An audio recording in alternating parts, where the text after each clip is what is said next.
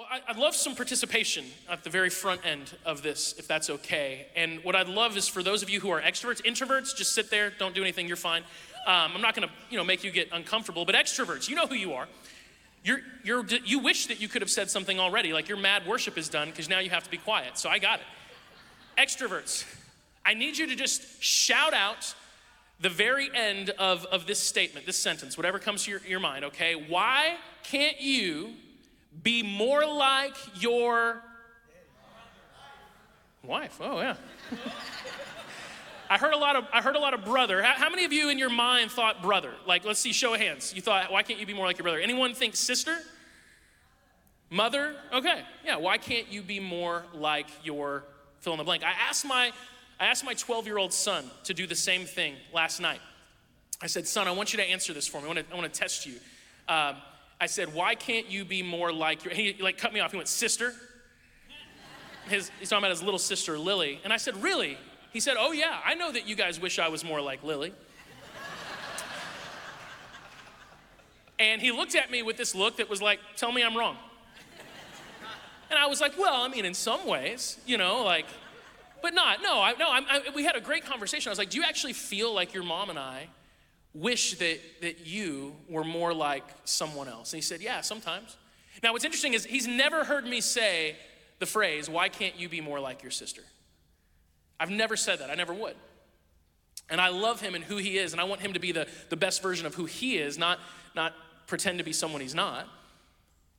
But I, I found it so interesting that even, even in my home, we work so hard to love and celebrate our kids. And my oldest son is he's celebrated by me definitely. I mean, you guys have all, I tell lots of stories, right? They're almost always positive, almost always. But there's something about us as people that naturally gravitate to this idea that we ought to be more like someone else. Or maybe even that other people wish we were more like someone else. And this morning, we're gonna explore this specifically by looking at, a, at, an ancient story. I mean, this is one of the oldest stories that we have in human history. It's the story of the very first sibling rivalry that ever existed. And it ends really, really poorly for both parties. It's the story of, of Cain and Abel. For some context, we, are in a series right now called Lessons from the Garden. We've been going back to the, the very first story we really have in the Bible the story of, of God creating the earth and creating this, this garden, this paradise, and He puts the people that He's made in the garden, and He gives them very basic instructions, but it goes awry pretty quickly, at least in terms of how we read it. We don't know how long um, an amount of time there was between when He did it and they messed everything up, but things go, go poorly pretty fast the way the story's told. And there's all this fallout, and part of that fallout is this relationship that we see between this man Cain and his brother Abel. And one of the things we keep coming back to in this series is how incredible it is that this ancient, ancient story is so relevant to our lives today. It should not be, it just shouldn't be that the story, this you know, thousands upon thousands of year old story of naked people eating fruit in a garden, that should not be something that we, we read and go, man, I got a lot out of that. That really helps me in my life right now. But that is, that is just a testament to the power of Scripture. God's word is true. And it has this way of, of getting to the heart of what we really struggle with as human beings.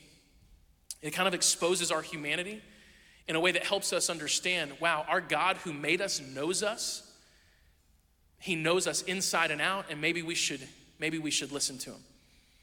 So we're going to explore the first sibling rivalry, the first why can't you be more like your, your brother moment that ever happened. Now, just so I can understand what, what I'm dealing with in terms of, of the room. It's good to know the room you're in. I would love I would love a little bit more participation. Not a lot though. Trust me, this is going to end very soon. I promise.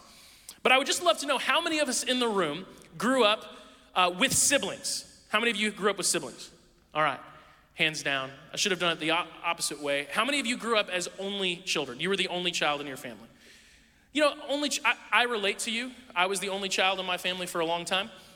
And uh, I think sometimes when you're the only child, you get a bad rap. There's some stereotypes that go along with that, like that, you know, the world revolves around you, that you never had to share anything. It was all, you know, all about you all the time. And part of that's true. There's also a lot of pressure when you're the only child, right? Because when you have siblings, like, you know, if, if you mess up a lot, well, one of them's gonna cover it. But when you're the only child, it's like, it's all on you. Like you have to be successful. You have you're the one you're the one shot. It's hard to be the only child. All right? So we got a few only children in the room, but by by by a large margin, siblings. How many of you, show of hands, you were the oldest in your family? Oldest. All right. These are the alphas, right? These are the bossy ones. These are the ones, right? Look, I, I very much relate to you because uh, I was the oldest child in my family. And so I get it, right? Some of those stereotypes are, are true. Uh, we, when you're the oldest, you do tend to be okay taking charge, telling other people what to do.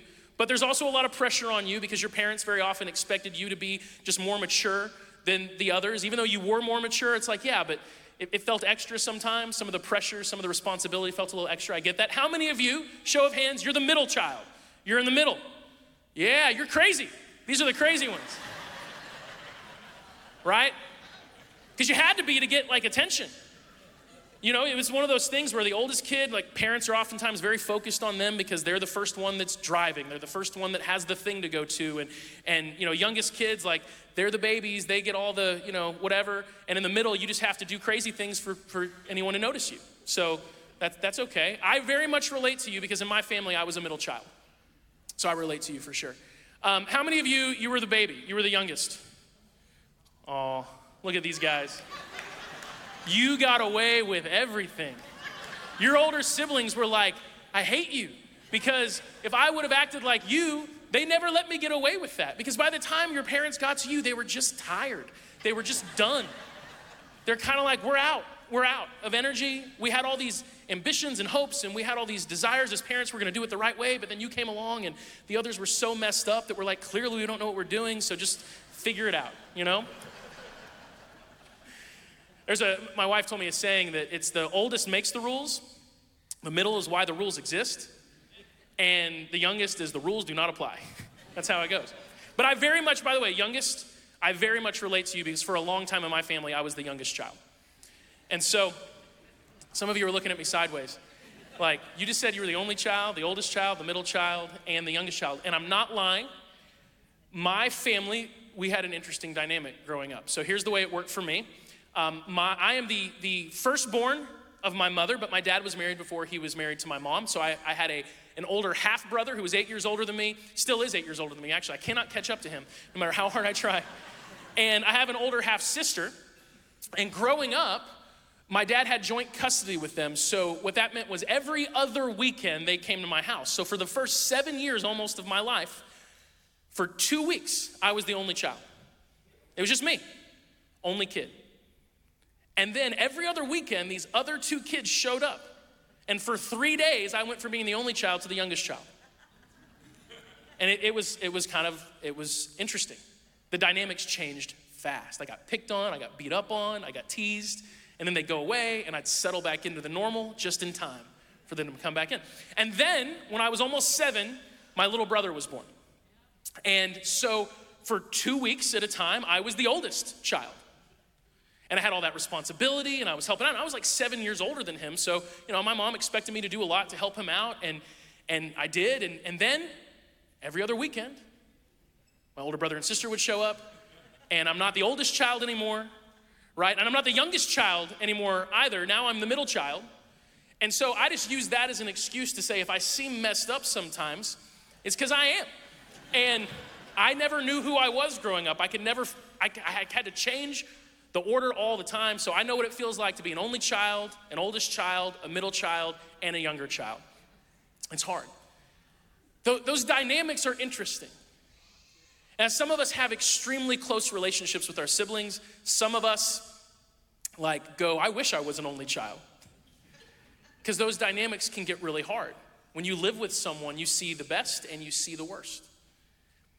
And that's never been more true than the story that we're about to read. This is Genesis chapter 4. It says, When they grew up, Abel, who's the, the younger of the two, became a shepherd. While Cain cultivated the ground, when it was time for the harvest, Cain presented some of his crops as a gift to the Lord.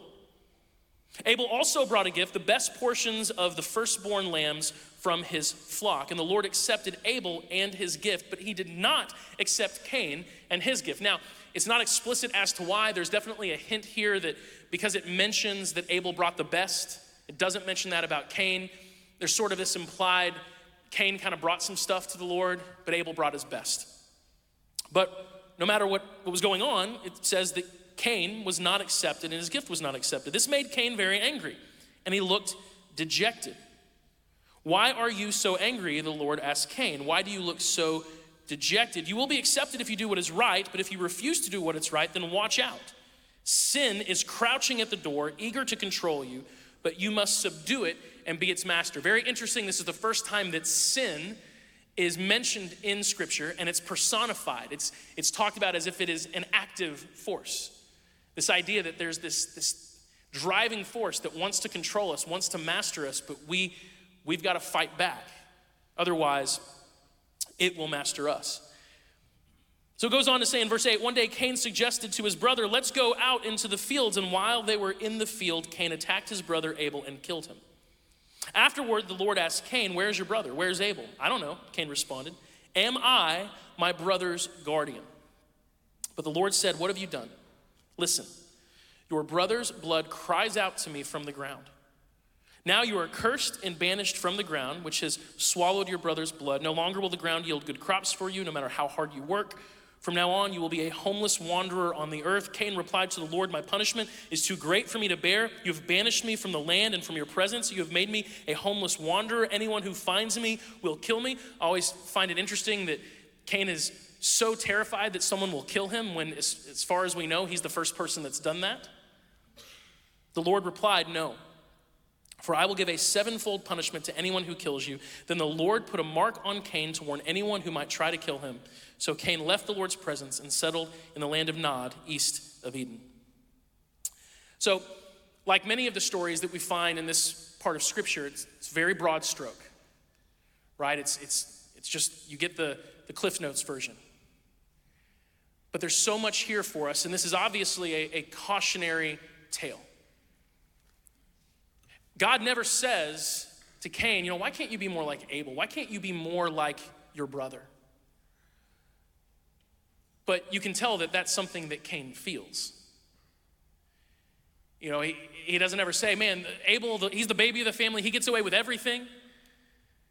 Everyone praises Abel, you know, like, what am I? He doesn't say that, but you can tell all those dynamics are at play. And, and Cain is driven crazy to the point of, of murder by jealousy. Proverbs chapter 27, verse 4 says that anger is cruel and wrath is like a flood, but jealousy is even more dangerous. Think about that for a second. Jealousy, according to scripture, is more dangerous than anger. I've, I've done some stupid things in anger in my life. When I was, oh gosh, in my, my late 20s, my oldest was only three or four years old, and I got really upset one day doing housework because I'm really bad at doing house things. I'm just bad at it. Like fixing stuff is it's always going to go wrong. I usually make it worse.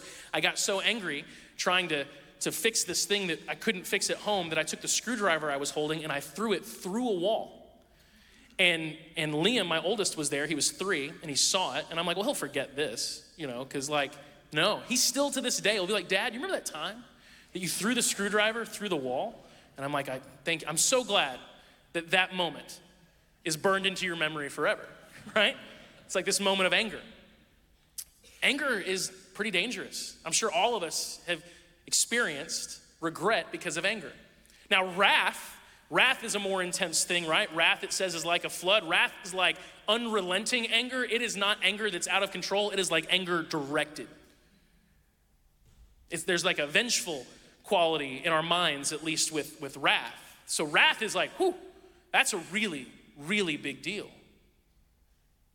But scripture says that, yeah, yeah, anger, yeah, that's bad. Wrath, who? But jealousy is even worse. Jealousy will ruin you.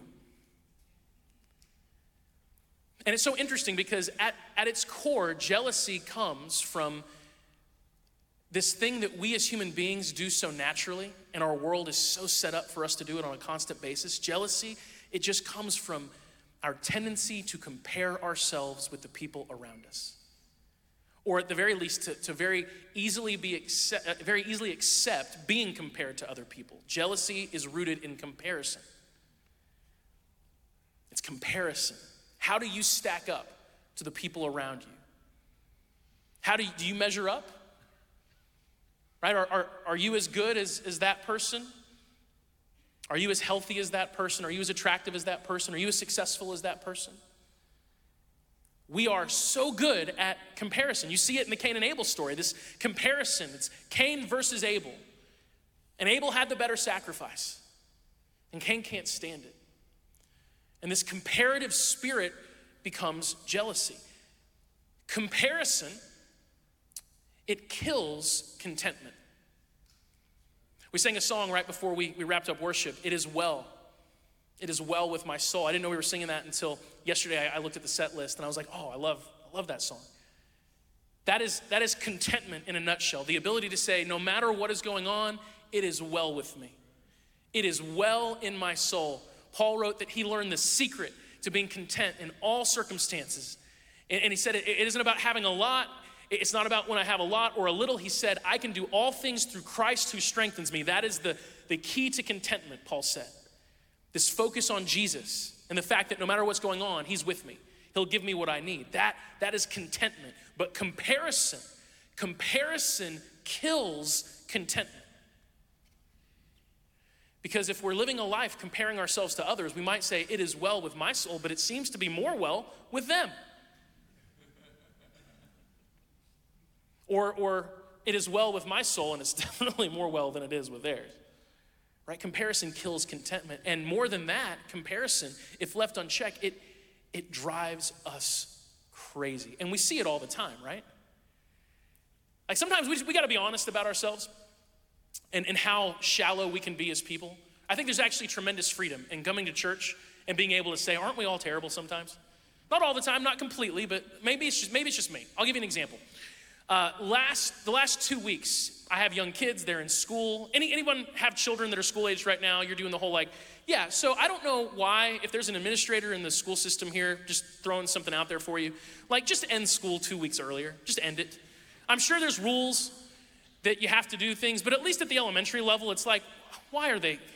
Every day for the last two weeks is like, make sure they bring something that they can get wet in. Um, you're like, really? Like this is this isn't school right? This is a chore. And, and you have to be at so many things as a parent. And they graduate from everything, and it makes graduation cheap. Can we just say that? That when you're having kindergarten graduations, it's like, my son graduated from preschool last year, and nine boys said they were gonna be astronauts. And let's be honest, they're not. right? And so we're just letting them live a lie. It's whatever. Okay. That's the cynical me coming out. But all jokes aside, I, I, enjoy going to that stuff. It's fun to see my kids in their element. And I got to go with my, my middle child, Judah. Uh, I got to go to his field day. This is a picture I took of Judah doing uh, the hula hoop there. He's actually really good at hula hoop. And I'm not gonna lie, I'm watching him do this, and it was like a hula hoop station. And I found myself comparing how good he was at hula hoop to the other kids and being like, well, you know, they're not nearly as good at hula hoop as my son. And it's amazing how specific the comparisons are because the girls are just much better at hula hoop. That's just true. And so I wasn't comparing Judah to them because that would have been an inconvenient comparison for me. I was like, he is by far the best hula hooping boy in the kindergarten at his school. And I just think that that should be known. Uh, so all those other kids should have worked harder because, or they just should have brought it because my son did at hula hoop. But I found myself, I'm, I'm being honest, I found myself at field day. I noticed it, like, so I'm grateful for that. But I found myself comparing my son to other children. Like, oh, he's, he's the tallest boy in his class. And as a man who's five foot nine, that feels like a miracle that my son would be the tallest in his class. But I'm doing that. I'm like sizing my son up to, you know, I'm watching some kids that are misbehaving, and I'm like, my son is so much better behaved than that child. They're doing like these relay races, and I'm like sort of keeping track of like, oh, yeah, that kid's a little faster than mine, but he's my son's definitely in the top 25% speed wise wearing Crocs in kindergarten for sure. Like, what is it about human nature that we just naturally start comparing, even our children? Like, if you ever go to a youth sports event, the parents are insane. And it's and here's why. Because I've been in this place. It's because a lot of those parents, they don't just want their child to win, they need their child to win. I've had to check myself on that. Lord, do I need my children to succeed? Do I need them to succeed so that I feel enough? Because it's that comparison thing. You're sizing up even your children with other people's children. You find parents talking about their kids, you'll hear them like make excuses that no one's even questioning. They'll be like, you know, they're a little tired this morning. It's like, no one accused them of being like, where's this coming from? And it's coming from that place, that same place that became a trap for Cain, that we naturally compare ourselves to other people. And it kills contentment and it drives us crazy. And if you need any proof of that, just spend the next week dedicated to scrolling through social media. Like, let's be honest. What did, did Satan invent social media? Can we just say, because it's so good at doing everything that he would want us to do? Like, you scroll through social media, and there's things that, you know, it's so hard, right? You're comparing your, your day to someone's curated picture of their day. And you know that when they posted that, they, they looked at like 13 different pictures and chose that one. But that's what you compare yourself to. And so when they've lost 20 pounds, are you like, yay for them? Or like, I hate them? I'm teasing. But you know what I mean. It's, it's a tool that is like custom designed for us to compare ourselves with other people. And very often, and this is, by the way, scientific. This is, there's been enough studies on this that we know it, that spending tons of time on social media and naturally comparing yourselves over and over again to everybody else's picture, everybody else's moment, everybody else's highlight video, whatever it is, everybody else's happy family. I have posted pictures of my family from things that we've gone out and done, and in that picture, we look happy and everything's wonderful, and someone would be like, oh man, I wish my family was like that. And if you would have been there, that picture was a lie. It was an absolute lie. It went terrible. It went awful. It was a waste of money. My children were terribly behaved, but we got them, I threatened them enough to take one picture so that we could present to the world our wonderful, happy family, right? We've all done that. Yeah, thank you. Thank you. Someone else is like, this is like, we're all coming clean today. Yeah, we are so wired for comparison. But it's a trap. And we see this, by the way, countless times in Scripture. Countless times. In the book of 1 Samuel, Saul is the king of Israel. He's the first king Israel's ever had, and he has this new, this new soldier in his army, David. And David is wildly successful. And it says that when the victorious Israelite army was returning home after David had killed the Philistine. This is the story of David and Goliath. Women from all the towns of Israel came out to meet King Saul, and they sang and danced with joy and tambourines and cymbals, and this was their song Saul has killed his thousands, and David his ten thousands. And this made Saul very angry. What's this, he said? They credit David with ten thousands and me with only thousands? Next, they'll be making him their king. That actually happened. So from that time on, Saul kept a jealous eye on David. And you kind of feel for Saul here, right? In one way, it's like, that'd be tough. But, but he ought to be so content because he's the king and David is fiercely loyal to him. And, and he has this extremely loyal superstar in his army, essentially ensuring victory wherever he goes. And, and if Saul had any sense about him, he would be like, God, I am so blessed. Thank you for David. I'm so glad that, that he is making my kingdom successful. This is awesome. He should have been content, but he wasn't. And if you go on to read the rest of the story, this jealous eye that he keeps on David, it literally drives Saul crazy. Because comparison, if we compare ourselves to other people on a regular basis, it kills contentment and it drives us crazy. And you see it happen over and over again. You can look at the story of, of Jacob and, and his brothers. This is in the, the, the, or sorry, rather, Joseph and his brothers. Jacob is their father in the Old Testament. These brothers are driven crazy by the fact that their father Jacob loves Joseph more than he loves them, and that's true. That Jacob was, was not a, a good father in that way. He compared his sons, he pitted them against each other, and he's like, that one's my favorite. And it drove the brothers crazy because that's what comparison does over and over and over and over again. We have a story in the New Testament in Luke chapter 22. The disciples begin to argue among themselves about who would be the greatest among them. That's, that's I love this idea because you know Judas is there and he's probably arguing, no, I'm the best. It's like, no, you are definitely the worst. But he, he joined the argument for sure. Jesus told them, in this world, kings and great men lord it over their people. They are called friends of the people, but among you it will be, it will be different. Those who are the greatest among you should take the lowest rank, and the leader should be like a servant. Who is more important, the one who sits at the table or the one who serves? The one who sits at the table, of course, but not here, not in my kingdom, Jesus is saying, for I am among you as one who serves.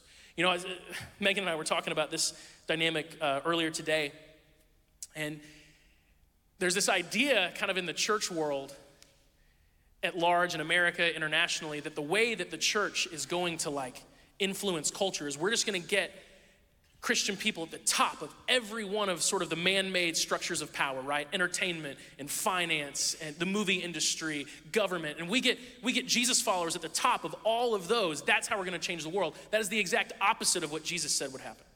Jesus said the way that we're going to change the world is we're going to occupy the lowest places and we're going to serve people and we're going to love people and we're going to give of ourselves because it doesn't give us anything in return. That's how we're going to change the world by being the lowest, not, not trying to be the highest. The disciples are, are arguing over who's going to be the greatest, and Jesus puts a stop to it because comparison kills contentment. They ought to all just be content. We get to walk with Jesus. We're hanging out with the Son of God. We're with them, We see the miracles. We experience it with our own eyes. I mean, come on, pinch us. Are we dreaming? We get to walk with Jesus, but instead of just being content that they get to be the ones that walk with Jesus, they start comparing themselves to one another, going, I wonder which one of us ranks the highest. And what does it do? It kills their contentment. And it, at least for one of them, it, it maybe drives them crazy. Because that's what comparison does. Many times in Jesus' teachings, he, he uses comparison, whether it's the prodigal son or, or there's a, a teaching he has of a Pharisee, a religious leader, and this man is comparing himself to a tax collector. And any time that human dynamic of comparing yourself to someone else shows up in Scripture, it's a bad thing. And so here's what I'm, I'm trying to say in all of this. You know, lesson from the garden, Cain and Abel, and countless other stories in Scripture warns us that if we want to be people who can say with conviction, It is well with my soul, I am content, I am happy, I love my life, I'm grateful for the life that I have. If that's where we want to be, then the one thing we've got to guard hard against is comparison, which leads to jealousy, which kills that contentment and actually drives you crazy. Do not, don't fall into that trap. But it's tough, right? Because the world kind of begs us to do it. A few thoughts. Jesus actually does have one teaching where he compares us to something. Matthew chapter 6. Jesus says, That is why I tell you not to worry about everyday life, whether you have enough food and drink or enough clothes to wear. Isn't life more than food and your body more than clothing? Look at the birds. They don't plant or harvest or store food in barns, for your heavenly Father feeds them. And aren't you far more valuable to Him than they are? Can all of your worries add a single moment to your life? And why worry about your clothing? Look at the lilies of the field and how they grow. They don't work or make their clothing, yet Solomon in all his glory was not dressed as beautifully as they are. And if God cares so wonderfully for wildflowers that are here today and thrown into the fire tomorrow, He will certainly care for you. Why do you have so little faith? So Jesus says, hey, look, if you want to compare yourself to anyone or anything, compare yourself to the birds. Compare yourself to the flowers and think about how much more valuable you are to God than almost everything in creation. That's actually really important for us to, to do from time to time. You know, it's, it's crazy when you look at creation and all that God has made. And you look at, I mean, you can look at pictures of things that are in space that just blow your mind. You can look at pictures of, of a mountain range. Sometimes you just have a view. You've probably been to a place in the world where you're like, this is amazing. Wow, this is breathtaking. Look at what God has made. But, but scripture teaches us that there's only one thing that God made that he looks at and actually sort of marvels at, and it's us. That God's not looking at, at the mountain ranges and being like, whoa, that's the, that's, that was my best work. Right? That was, whew, that's, I, I, I really, I nailed it with that. He's not looking at the majesty of, of the universe and all the planets and solar systems and galaxies going, wow, look, you guys see that? That was me. You know, like I did that. That was me. There's only one thing that Scripture calls a masterpiece that God has created, and it's us. And so Jesus says, hey, look, if you want to compare yourself to anyone or anything, why don't you start by comparing yourself to, I don't know, everything in creation that isn't a human being and realize that you are more valuable to God than all of that combined. That He cares for you, that He loves you, that He knows your name, and you didn't do anything to earn that. Now, if that's what we lived our lives comparing ourselves to, we'd probably feel a lot more contentment and a lot more joy. But, but that's hard. Because we want to compare ourselves, or at the very least, we're compelled to compare ourselves to the, you know, to, to the people, to that person over there, that family over there. I heard someone say once that you should never compare yourself to anyone, you should just compare yourself to everyone. Because if instead of comparing yourself to any one specific person, you just compared yourself to every person who's ever been alive, you would be like, I'm doing great. I'm alive, first of all. Breathing puts me in the top. But like, you're probably doing better than the vast majority of human beings who have ever lived. But we, we don't do that. So, so look, take, take it from Jesus. When you start feeling that urge to compare yourself, and you start feeling bad because you're, you're looking at someone else and you're going, why am I not more like them? Stop and, and look at a bird and just be like, oh yeah, I'm glad I'm not eating worms today. That is good. I'll take it, right? Think about how valuable you are to God. If you're gonna compare yourself to any one person, though, you might as well just, if you're gonna go there, and say, you know, no, I, I don't want to compare myself to a bird or flowers. I know Jesus said to do that. That's silly. I'm, I'm going to find someone to compare myself to. Great, pick Jesus. Just do, do Jesus. Right, let's look. Psalm 71 says, Your righteousness, O God, reaches to the highest heavens. You've done such wonderful things. Who can compare with you, O God? Psalm 89 6, For who in heaven can compare with the Lord? What mightiest angel is anything like the Lord? Psalm 113, 5. Who can be compared with the Lord our God who is enthroned on high? There's no comparison to God. And Jesus is God in flesh. And so, if, if all of us stopped comparing ourselves to the people around us, to the people in our neighborhoods and on social media, and, and that family, this family, this person at work, that person at work, and we said, let's just all compare ourselves to Jesus, we would really quickly be like, oh, yeah, equal, equal footing. We are all equally in need of His grace and His mercy and His love and His acceptance because none of us, like none of us, can be like, actually, I mean, I'm gonna give you this Jesus is better, but I don't think it's that, you know, wide of a gap. Like, would anyone actually do that? I know you would not say yes in church. That would be like a, a yeah, actually, I think I'm close. I'm almost there, right? It's an interesting dynamic, though, to think about comparing yourself with Jesus because you know what Scripture tells us? None of us are, are only children. Actually, none of us. 1 Peter chapter 4, or rather 5, verse 9 says, Stand firm against your enemy, the devil. Be strong in your faith. Remember that your family of believers all over the world is going through the same kind of suffering you are. We're a family. We're brothers and sisters. We're called that over and over again in Scripture. When you give your life to Jesus, and I know not all of us have made that decision yet, but when you do, you are adopted into the family of God. You are literally his child, and that is a little inconvenient because now Jesus is your older brother. And you want to talk about a why can't you be more like your brother opportunity? You know, like how annoying. Like, how annoying would it be to have Jesus as your brother? That was actually a, a physical reality for Jesus' brothers and his sisters. Like, he had siblings and they grew up in the shadow of Jesus. Like, try to blame the, the lie on Jesus. He did it. He didn't do it, you know? you imagine being Mary, how much easier it would have been for her as a mom? Like, hey, who, who ate this that wasn't supposed to? Jesus is like, guys, it wasn't Jesus. And if he did, he'd just make another one, right? Like, come on, he could cover for it. It'd be annoying. But here's, here's what's really cool, and this, I, this is the one thing, and we're gonna wrap up, but this is the one thing that I really hope hits you when it comes to the way that God sees you. If God wanted to, that's the alarm telling me to finish up. I got it. All right, we're going. If God wanted to, if God wanted to do that, compare my children, which I'll be honest, as a father, I, have been guilty of, He could compare us to Jesus. Every single one of us who's given our life to Him, He could, he could look at you and He could say, He could, and I, hear this, you are such a disappointment to me. Why can't you be more like your brother? He could say that to every one of us, but he never, ever does. God the Father does not compare us to Jesus and find us lacking. He doesn't do it.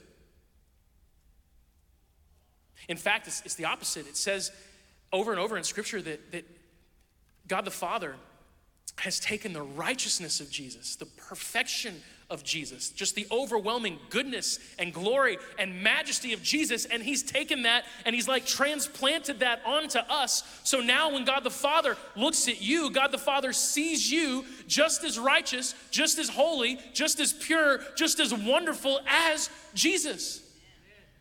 So, so how, like, come on, let's think about that for a second. God the Father never looks at you and says, Why can't you be more like your brother, God the Father looks at you and says, You know who you remind me of? Your older brother. You look so much like Jesus because you have been covered. Scripture says you've been clothed in the righteousness of Christ. That's awesome. And so, if God the Father looks at you and says you remind him of Jesus, what, what point is there in comparing yourself with anybody else? Like, come on, it's pointless.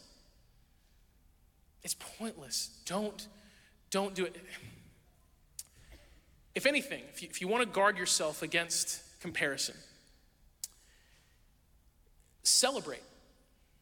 Celebrate the success of other people. Celebrate when other people do well. Celebrate when that person has, you know, lost the 10 pounds and looks awesome. Celebrate when that, that other person's children succeeds and, and does that great thing. Celebrate it, yes, but, but compare and feel like you're not enough? No, there's no point to that. Our enemy almost always traps us first by making us to question where we stand. By fueling us with or filling us with insecurity, and that fuels the decisions we make. But don't fall for that trap. Because here's the, here's the deal you don't have to compare to anybody. You don't. When you give your life to Jesus, you, you exit this whole worldly dynamic of trying to constantly measure up and stack up and beat out and compete and all that. That is not the way God's kingdom works.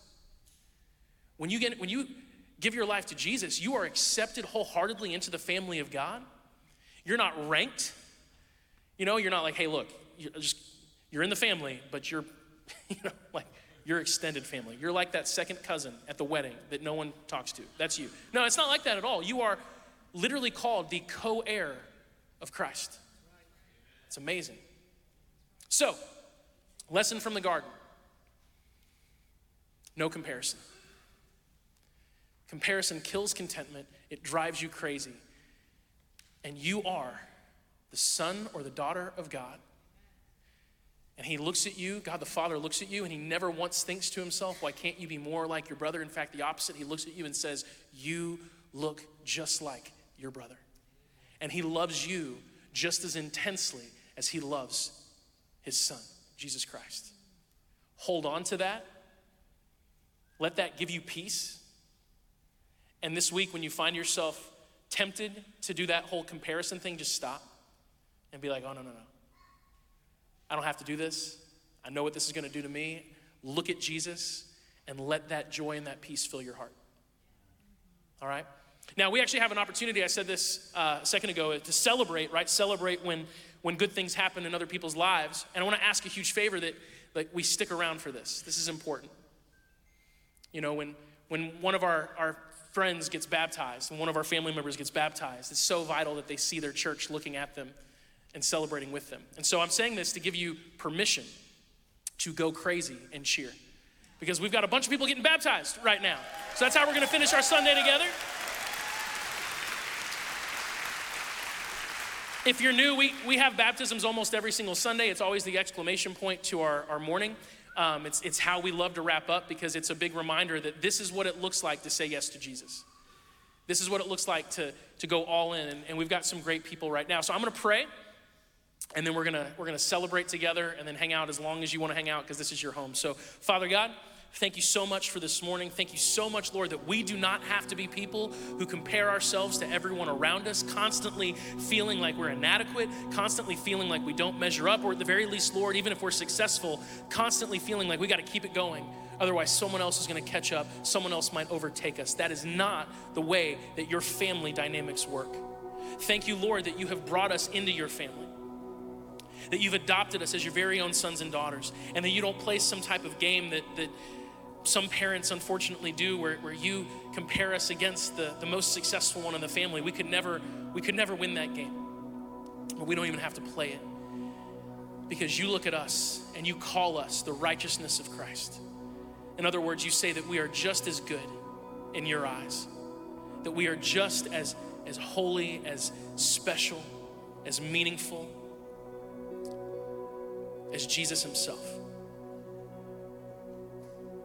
You've decided to bless us like that, Lord, and it, honestly, it doesn't make sense. But it's wonderful. And if we receive that, Lord, we can say it is well with my soul. We can have a true contentment. And so I pray that you give that to us, Lord. And as these people that are part of our family, Lord, as they go all in with you right now, Father, I just pray that you fill their hearts with joy, that they know that you are so pleased with them. So pleased. Lord, fill our hearts with, with joy with them. Help us celebrate with them because this is such a special moment. We love you, Jesus. We thank you for this opportunity. We ask all this in your name. Amen.